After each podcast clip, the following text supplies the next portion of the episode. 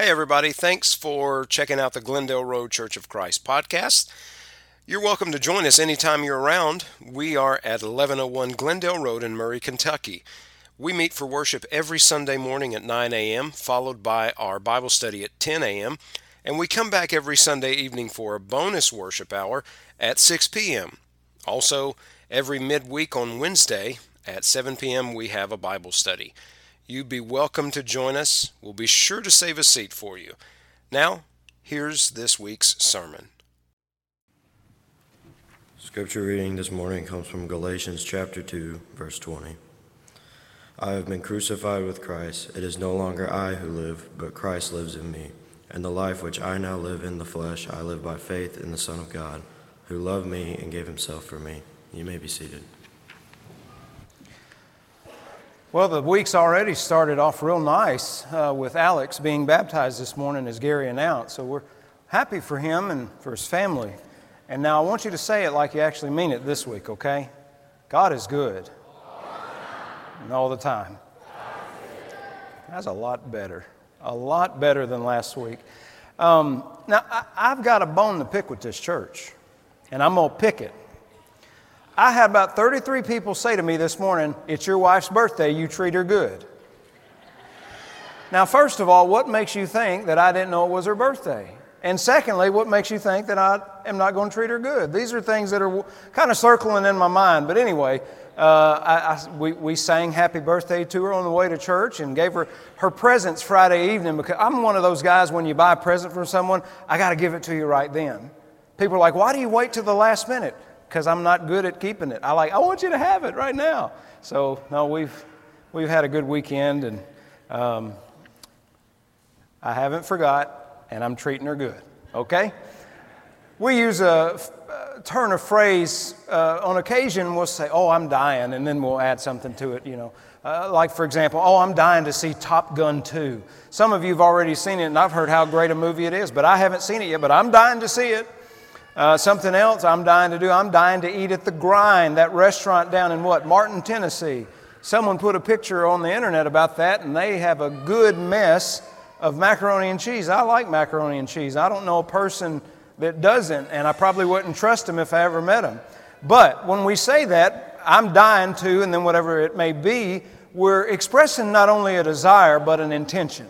The desire is, I want to see that movie, I want to eat at that restaurant. And I have the intention of seeing that movie and eating at that restaurant. But how many of us have ever said, I'm dying to live?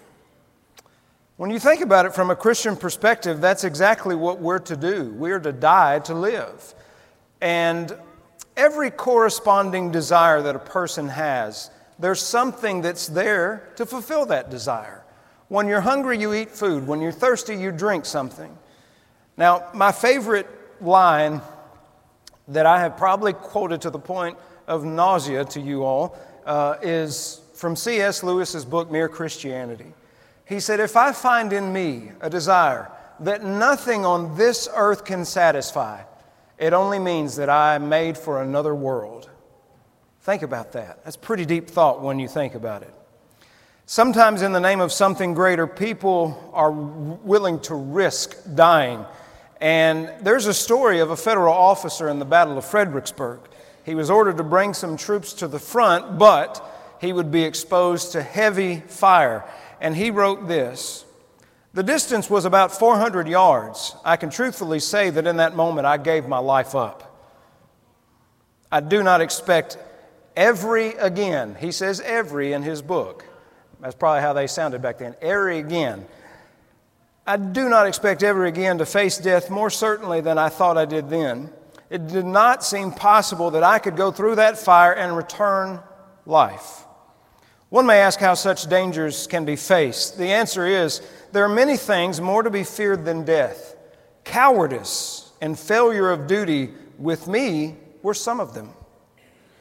Reputation and duty were the holding forces, I said to myself. This duty, I'll trust in God and do it. If I fall, I cannot die better. Without the help and stimulus of that trust, I could not have done it, for I doubt if any man was ever more keenly susceptible to danger than I. The atmosphere seemed surcharged with the most startling and frightful things deaths, wounds, and appalling destruction everywhere. But yet he did just what he was ordered to do, and he actually lived to tell the tale. But he never thought so much about himself, though he lingered on it for a second, but he knew what had to be done and the risk that came with it. So, to become a Christian in the hope of eternal life, which may sound odd to some people, but when you think about it, the entirety of our faith hinges around one historical event that Jesus of Nazareth was crucified on the cross.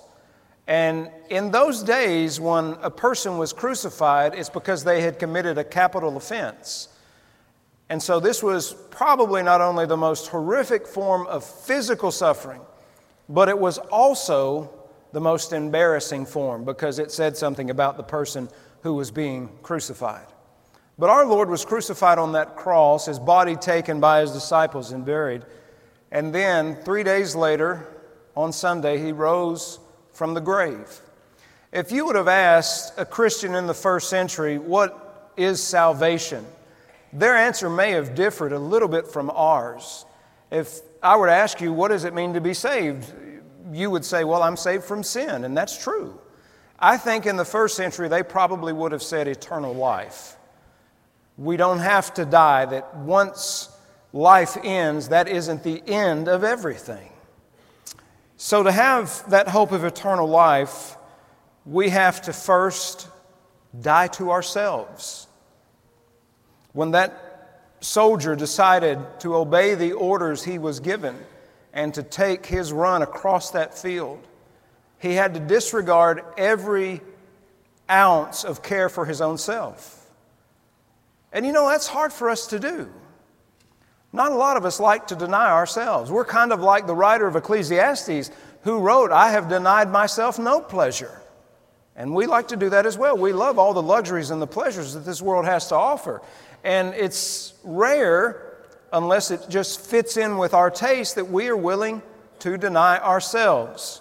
But Jesus said to them, If anyone desires to come after me, let him deny himself and take up his cross daily and follow me. For whoever desires to save his life will lose it, but whoever loses his life for my sake will save it. For what profit is it if a man, if he gains the whole world and is himself destroyed or lost? That's a pretty good question. You know, when you think about when people go on diets, and there's a a whole bunch of them out there. There's the Mediterranean diet, the Atkins diet. Uh, have y'all heard about the Dolly Parton diet? So, this guy, Joe, he was trying all these diets and he wasn't having any success. Atkins, Mediterranean, whatever they are. And someone told him about the Dolly Parton diet. So, he took a trip out to Dollywood and went to a place they had there that told about this diet, and then when he got back, someone said, Hey, Jolene, Jolene, Joe. All right, yeah. Johnny, will I get a red card for that one? Yellow? Okay. He red carded me for my joke last week, so anyway. Well, when people go on diets, they're essentially changing their habits and they're denying themselves something. You know, uh, it, it, could be sugar, it could be soft drinks, it could be a multitude of things. Athletes often deny themselves relative ease and comfort in training for their sport. I don't know anybody who loves getting up early of a morning, except my rooster and the hens, to go and do a whole bunch of noise making and running and conditioning and all this stuff. But when you have goals, when you're trying to do something, you realize that there are some things that you're going to sacrifice. And so you deny yourself whatever ease and comfort there is in order to gain that goal. So, the disciple of Jesus, as you and I are, we are to deny ourselves and lose our lives because whatever could be obtained in this life isn't worth it if we lose our own souls. I love the perspective of Paul. If you've got your Bibles, look at Acts chapter 20. I really love the way that he puts this. Acts chapter 20, verses 22 through 24.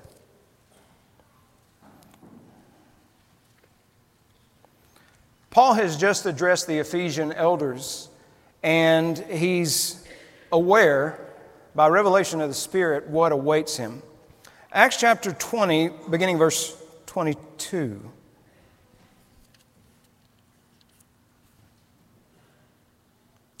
And see, now I go bound in the Spirit to Jerusalem, not knowing the things that will happen to me there, except that the Holy Spirit testifies in every city, saying, that chains and tribulations await me. But none of these things move me, nor do I count my life dear to myself, so that I may finish my race with joy in the ministry which I received from the Lord Jesus to testify to the gospel of the grace of God. So the Holy Spirit is telling Paul, as you go through these cities, there's going to be chains and tribulation. Now, I don't know about you, but I, when I see a warning sign saying that, you know, road closed or, you know, construction ahead or whatever, you make a decision whether or not you're going to proceed, and if you are, how to proceed cautiously. Uh, there's a place over in Bowling Green where we were going to a friend's house, and it was on a rainy evening, and we were taking the back roads to get there. And we got to one part, and a part of the road kind of went down, but the part that went down, there was a creek. But because it had been raining that day, the water levels rose. And would you believe that there are a lot of people who look at that and they go, I think I can cross that? And then you have EMS called out to save those knuckleheads. But they had that sign right there and it said, you know, road closed due to rising water. And I'm looking right at it and I'm like, yep, we're going to turn around. Right? It'd just be foolish to go forward. But Paul knows from the Holy Spirit that where he is about to go, there's going to be trouble. But the one thing that he says, I do not count my life dear to myself. That's something. Take my life and let it be consecrated, Lord, for thee. We sing, but do we actually mean it? I love being able to have conversations with Johnny Miller. It's a blessing to my life, and, and he and I have a similar take on life, and, and that is, Lord, use me up while I'm here, and once you're done with me, just bring me on home. That's how I feel about life. Use me up while I'm here, but when you're done with me, bring me on home. I don't want to sit and rot. I'd just rather go on to be with the Lord. But this life that I'm living, it's really His to do with as He sees fit. As He sees fit, use that life Wherever you want me to be, whatever you want me to do, and I pray that I do it faithfully. I am not sinless. I'm not without temptation and error, much to the contrary. But I do love the Lord and I want to serve Him as best as I can. So, okay, what are some ways that we can deny ourselves? If you got your Bible, I really want you to look at these passages with me, okay? Go to Matthew chapter 5. If you're in Acts, just take a left and you'll get to Matthew.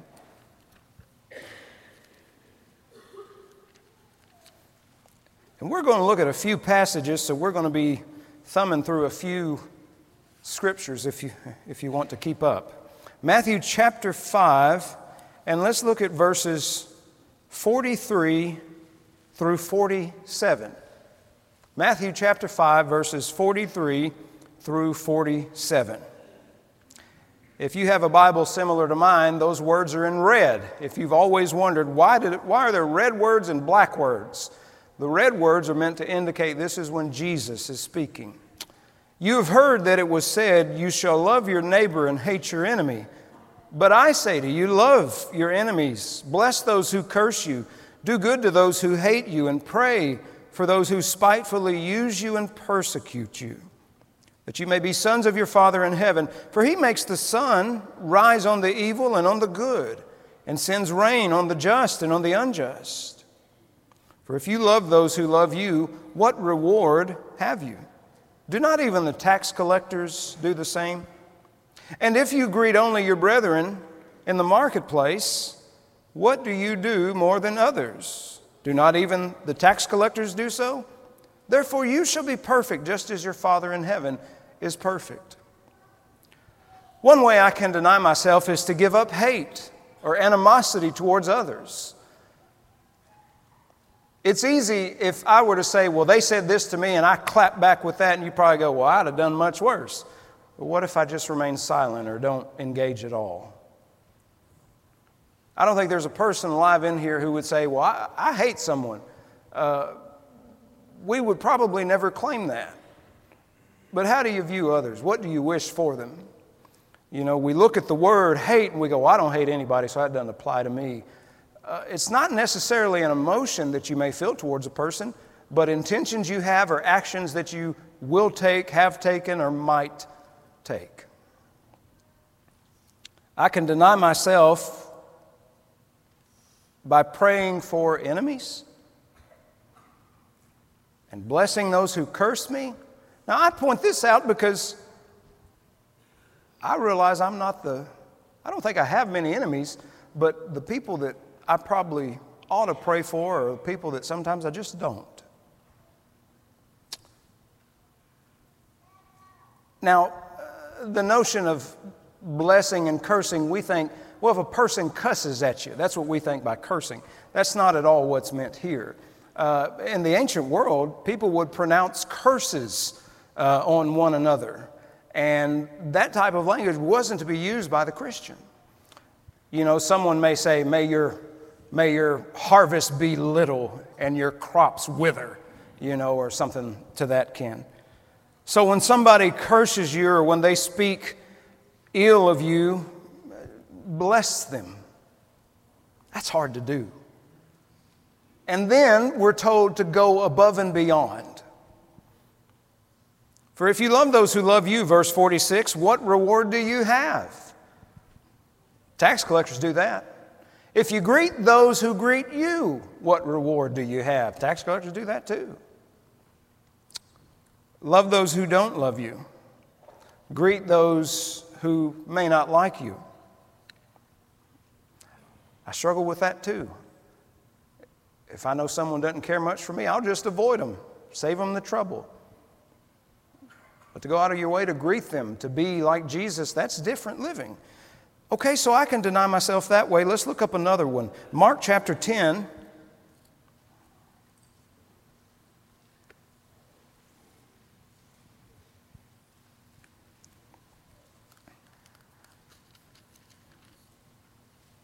Mark chapter 10, verse We'll start at 42. I love hearing that sound.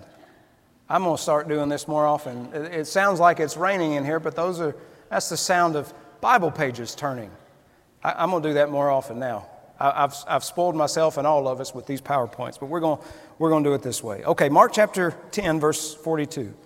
But Jesus called them to himself and said to them, you know that those who are considered rulers over the Gentiles, they lord it over them, and their great ones exercise authority over them. Yet it shall not be so among you. But whoever desires to become great among you shall be your servant, and whoever of you desires to be first shall be slave of all. For even the Son of Man did not come to be served, but to serve, and to give his life a ransom for many. I can deny myself by giving up prestige.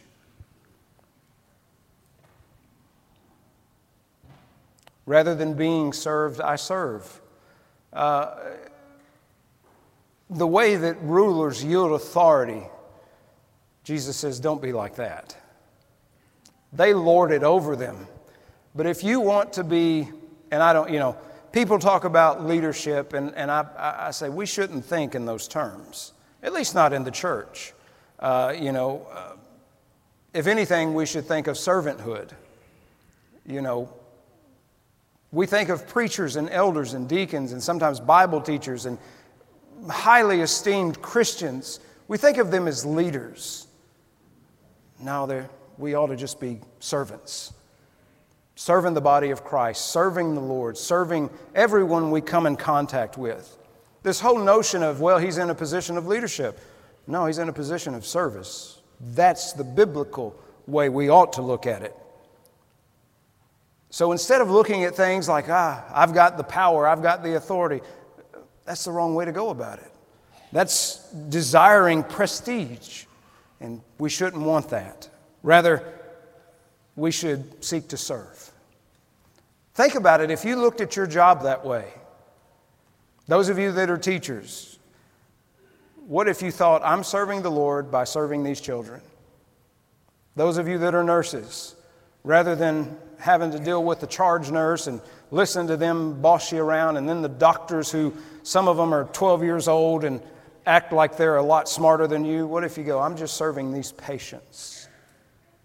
I think if we looked at life as service rather than as leading or, or, or, or uh, managing or any other thing, I, I think it gives it a whole lot meaning.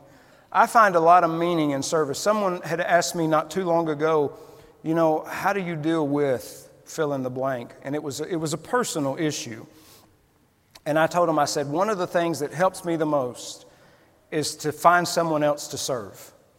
Because I get out of my own head and I quit worrying about my own problems and whatever it is that's stressing me out. And when there's somebody else to serve, it really grounds me and it helps me a lot. I said, I may not do everybody that way, but it does me to serve. So I can give up hate, I can give up prestige. Look at Romans chapter 12, will be our next one. Another way we, you and I, can deny ourselves. Romans chapter 12 is one of my favorite chapters in all of Scripture for one reason and that is it challenge me, challenges me at portions to be more like Jesus than myself. Romans chapter 12, let's look at uh, verses 19 and 20. Romans 12, verses 19 and 20. Beloved, do not avenge yourselves, but rather give place to wrath, for it is written. Vengeance is mine, I will repay, says the Lord. Therefore, if your enemy is hungry, feed him. If he is thirsty, give him a drink, for in so doing, you will heap coals of fire on his head. Man, we don't like that. You know, it's like when we were little kids. Those of you that have siblings understand this. Your sibling hits you, what are you going to do? You're going to hit them back harder, aren't you? And before too long, you're in a competition to see who can hit the hardest and before too long, one of you is crying and the other one's going, shh, shh, mom's going to hear you. Shh, shh, you're fine, you're fine, right? That's our natures. We're, we're wired. If you do X to me, I'm going to do Y to you. I'm a nice person, but if you do this, then I'm going to get you back. Or if, you know. But rather than that response, and again, eh, I want you to know every single one of these that I'm pointing out, these are things that time to time I struggle with. That's why I've chosen them because it's a little more personal. To not retaliate. So give up hate, give up prestige, give up revenge. Philippians chapter 2 will be our next one. And then from there, uh, we'll stay in chapter 2 for the last one, and I'll move on. Philippians chapter 2, verses 3 and 4.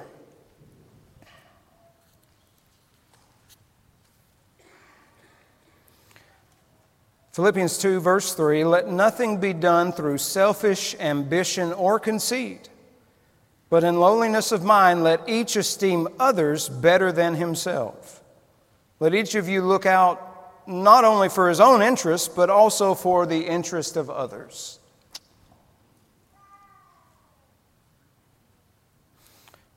A lot of marriages work a particular way that is really odd to me and probably to you too. Usually, one or the other tries to see, well, I did it last time, you do it now. Or, if she'll do this, then I'll do that. It's almost a hostage situation.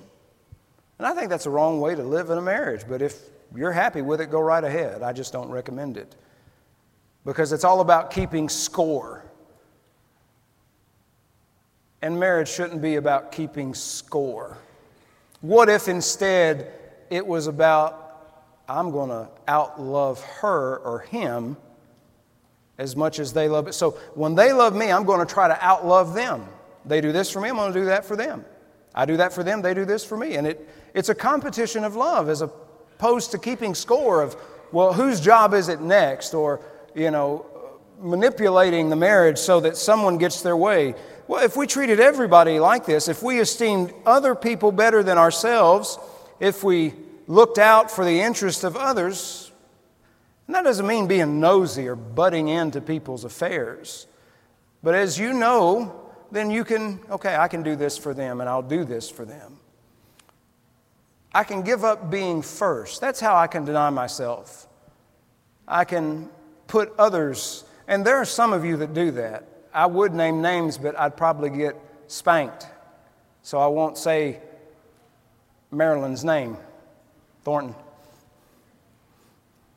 By the way, I'm going to need bodyguards after this. Uh, but no, there are some of our sisters and brothers that are that way. They're always looking out for others. Even when we want to look out for them, they want to look out for others. They don't want to be looked after because they have that mindset of, I'm not first. But some of us like being first. One of the things I try to do whenever there's a church potluck is I try to be last. Or if I am first, I'm first to the dessert table. You see, I was brought up and I was taught you're not supposed to eat dessert because you spoil your supper. Well, now that I'm an adult, I don't have to follow that rule anymore. I'll eat dessert first and then I will have my supper.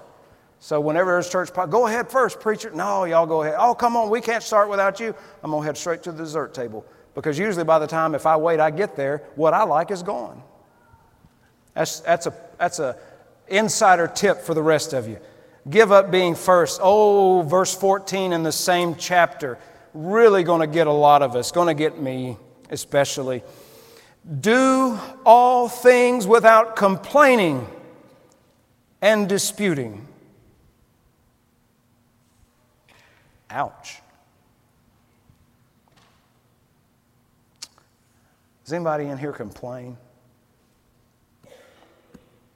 I won't ask for you to raise your hand because then we'd look like we're lifting holy hands. Everybody's hand would be raised, probably. Complain. I have a black belt in complaining. I'm pretty good at it, unfortunately. So, okay, these are different ways that we can die to ourselves, that we can deny ourselves. It's not easy to do, but when, if you just pick out one thing, go, what do I need to deny myself in order to glorify God and to be the kind of person who wants to have this eternal life that He promises? Okay, so first we die to ourselves. Secondly, we have to die to sin. In Colossians, Paul writes, Therefore, put to death your members which are on earth fornication, uncleanness, passion, evil desire, and covetousness, which is idolatry. Because of these things, the wrath of God will come upon the sons of disobedience, in which you yourselves once walked when you lived in them. Ephesians 2 1 says that we were dead in sin before we obeyed the gospel, but now we're to die to sin. Now, here's something that I found interesting. When the Standard Oil Company began to refine petroleum, there was this black substance that was a byproduct that nobody knew what to do with. So it, it, was, it was black, sticky, and stinky, and it couldn't be buried because it would just find its way to the surface again. It couldn't be burned because the smoke and the stench uh, would simply keep people from breathing anywhere near it. If that byproduct was drained into a river, all the fish would die. So Standard Oil offered a large reward to anyone who could come up with a solution to get rid of it. And one day, a chemist went to Mr. Rockefeller's office and showed him a brick made from a cloudy white substance. It had no smell or other offensive quality, and as a matter of fact, the scientist showed Mr. Rockefeller a long list of useful purposes that this black, sticky, stinky residue had. That substance is called paraffin. And the way they make it is they refine it and make something useful and non offensive from it. Now, we being dead in our trespasses before the sacrifice of God and our obedience to the gospel, that's about how we are. But obviously, after Christ, it's different. When we put on Jesus, He refines us, cleans us up from all that nastiness and impurity, and we start changing to be of a higher quality as to how we live our lives, as to how we treat our neighbors, as to how we love God. In short, we become useful rather than something needing to be discarded. I have to die to myself. I have to die to sin. maybe there's just one sin in my life. Not, not that there's only one sin, but maybe out of the temptations and sins that I have, maybe there's one, and I go, I'm going to focus on that. I'm going to do better at that and work at it and, and track your progress. See if you, once you make the commitment and you start focusing on that one temptation, that one sin, getting rid of it, overcoming it, uh, you go, How am I making progress? And by all means, pray about that too. It's not a, it is a matter of willpower, but it's also a matter of the grace of God helping us out. So I have to die to myself, I have to die to sin, but the starting point is I have to die with Christ. Or do you not know that as many of you as were baptized into Christ Jesus were baptized into his death? Therefore, we were buried with him through baptism into death. That just as Christ was raised from the dead by the glory of the Father, even so we also should walk in newness of life. For if we have been united together in the likeness of his death, certainly we also shall be in the likeness of his resurrection. Knowing this, that our old man was crucified with him, that the body of sin might be done away with, that we should no longer be slaves to sin. For he who has died has been freed from sin. But here's the problem I read a story, it was in the early 1900s there were some African American sharecroppers down in the South, and one of them was being interviewed by a local newspaper, and they lived in rather poor conditions. And the interviewer asked him, he said, You know, what are your thoughts about the Emancipation Proclamation that Lincoln signed not many decades ago? The gentleman replied, He said, I'd heard about it, but nothing really changed for us. And so the interviewer wrote his article about this, and he said, You know, this man that decades ago was freed from slavery doesn't know that he's free. He is still living as if he were a slave. And most of you know that sharecroppers sometimes were treated like that, depending on where they were and whose farmland they tended. And some of us as Christians, though we've been freed from sin, we still like we're slaves to it. But Paul reminds us we're not. We don't have to live that way. To say, oh, I have no control. It's just me. I just can't overcome it. It's, you know. No, we've been freed from sin. A preacher's wife had passed away after a terminal illness. But before she died, she told her husband, she said, I want you to preach my funeral. She said, You've been my preacher for so long. Do me this one final kindness. As hard as it was for him to do so, it was easy for him to talk about how great of a Christian woman, wife, and mother she'd been. When they arrived at the graveside, rather than being seated as the grieving are, he stood as his children and grandchildren and other families sat, and everyone came in. He said to them, He said, This is the second time I'm going to bury my wife. But it's because of the first time that I buried her with Jesus that I can feel hopeful about burying her in this ground the second time. So, my question to you this morning have you been buried with Jesus? Alex was this morning. That's a great way to start the week. And if you're thinking about it or have thought about it, what's holding you back? Why don't you just do it? If you have faith that Jesus is God's Son and are willing to confess that, be buried with the Lord. Die with Jesus. Die to sin. Die to yourself because we're dying to live. We desire it, we intend to do it. But we actually have to die in order to live, to self, to sin, and with Christ. So if you've not done it, do so. You can do so this morning. You can, if you don't want to do it in front of the crowd, I understand. Some people don't like that, and that's all right. But we will attend to that need. We will help you if you need to study more. Any questions you have, however we can serve you, just let us know. But if you wish to respond in obedience this morning, come to the front as we stand and as we sing.